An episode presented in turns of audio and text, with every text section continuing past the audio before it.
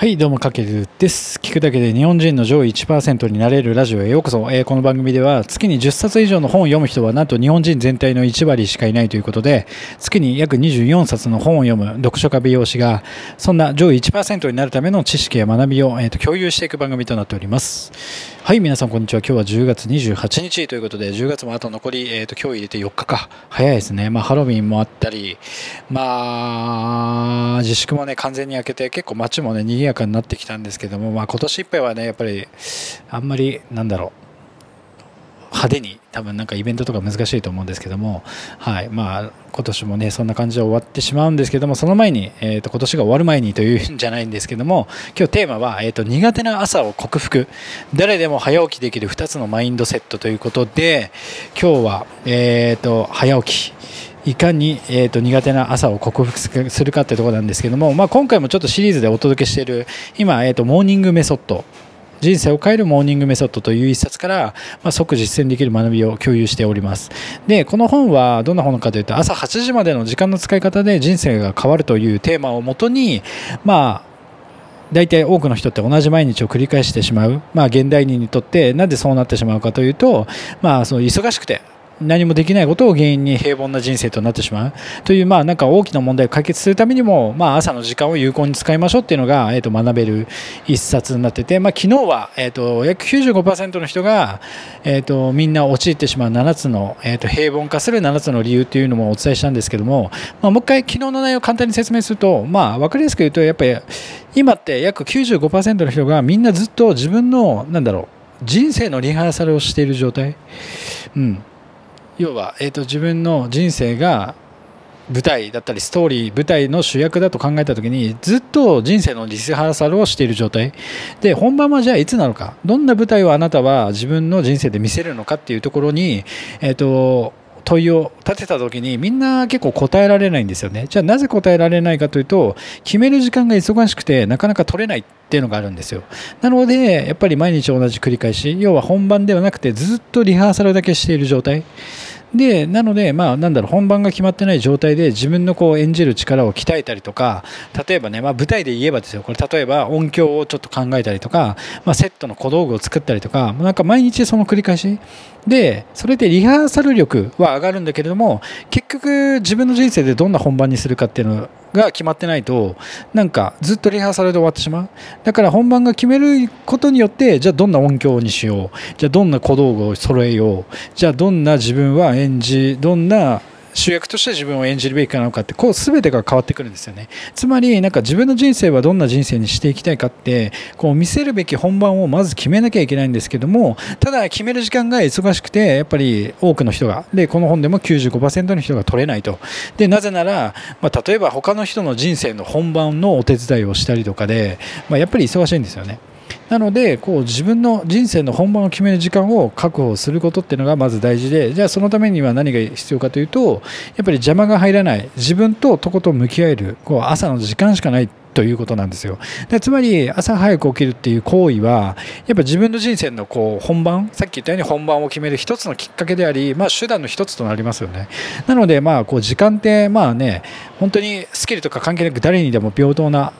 与えられたツールなので、まあ、すぐにでも使えるからこそこうちょっと活用してほしいなっていうのが、まあ、この本の、まあ、書いてはいないんですけど僕が、えー、と勝手に解釈した感じでそれを理解した上でじゃあこう逆の5%に該当しない人の行動をしていけばいいんじゃねってことで今回はまあみんなが苦手な朝早く起きるにはどうすればいいか、まあ、どんな思考を持てばいいかっていうところを、えー、とお伝えしていきたいと思います。で大事なのはえっとね、前日の夜に全て決まるっていうこと。これだけはちょっと覚えておいてください。で2つのマインドセット。この2つのマインドセットがあれば誰でもこう朝が苦手って言ってる人も誰でも、えっと、朝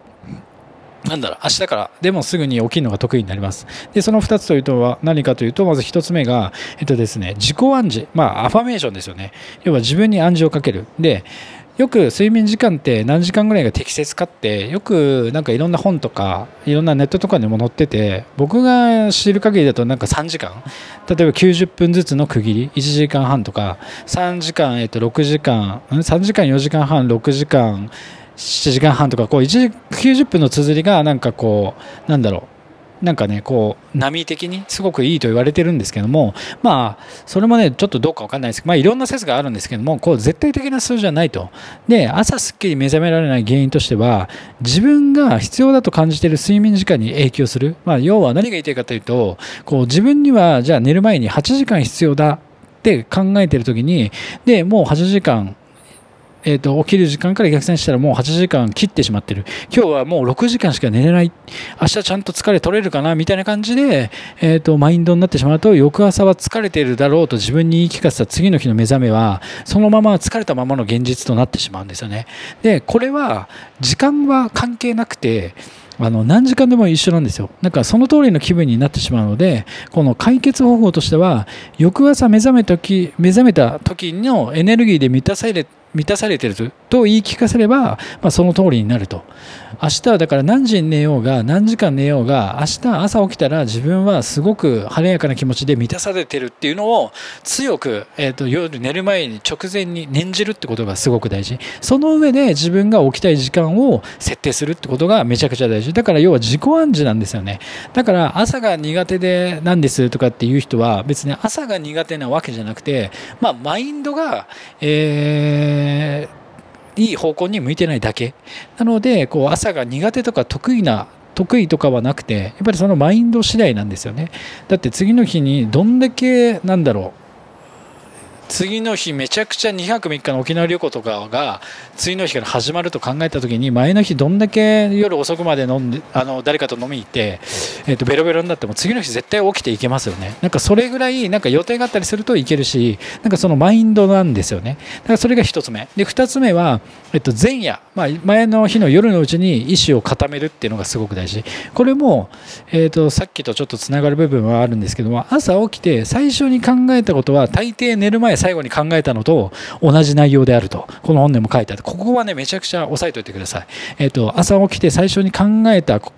えてることは大抵寝る前最後に考えてることと同じ内容であるということでなのでじゃあ何をするべきかっていうともうお分かりですよね、まあ、重要なのは翌朝に前向きな期待を持つ意識を毎晩毎晩積極的に持つ努力をすること。だから朝起きて最初に考えたことっていうのは前の日の夜考えてたこと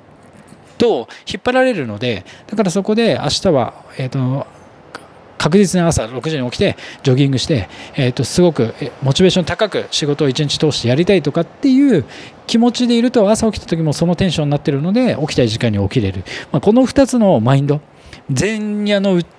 ちに意思を固めるのとあとは、えーと、自己暗示、えー、アファメーションがめちゃくちゃ大事。でここだけ2つ絶対必ず覚えておいてください。はい。そうすれば、なんか他にね、いろいろ、なんだろう、早起きの方法とかって、本でもたくさんいろんなね、えー、ノウハウあるんですけども、多分この2つのマインドがめちゃくちゃ大事だと思いますので、是非取り組んでみてください。はい。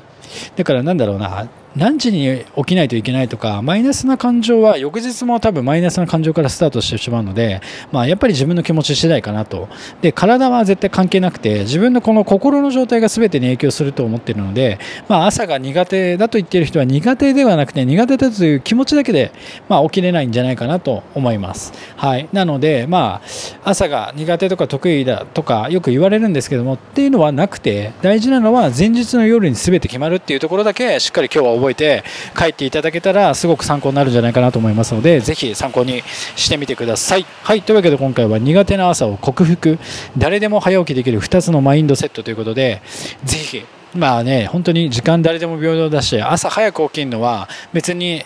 特別なスキルはいらないことですので、ぜひ、まあ、何のために起きるかって言ったらね、まあ、起きてからまた考えればいいと思うんですよね。そこですごくリフレッシュした気持ちで朝を迎えた時に、いろんなアイデアだったり、またなんか今までと同じ人生ではなくて、また一歩なんか踏み出して行動するきっかけの一つもなると思いますので、ぜひ、まあ、この朝早く起きるっていうのは自分の人生を成功させるための本当に目的じゃなくて手段だと思いますので、ぜひ、えっ、ー、と、やってみてください。僕も明日からちょっと5時起きチャレンジしてみますので、皆さんも早起きぜひチャレンジしてみてはいかがでしょうか。はいというわけで今回は以上になります。かけるでした。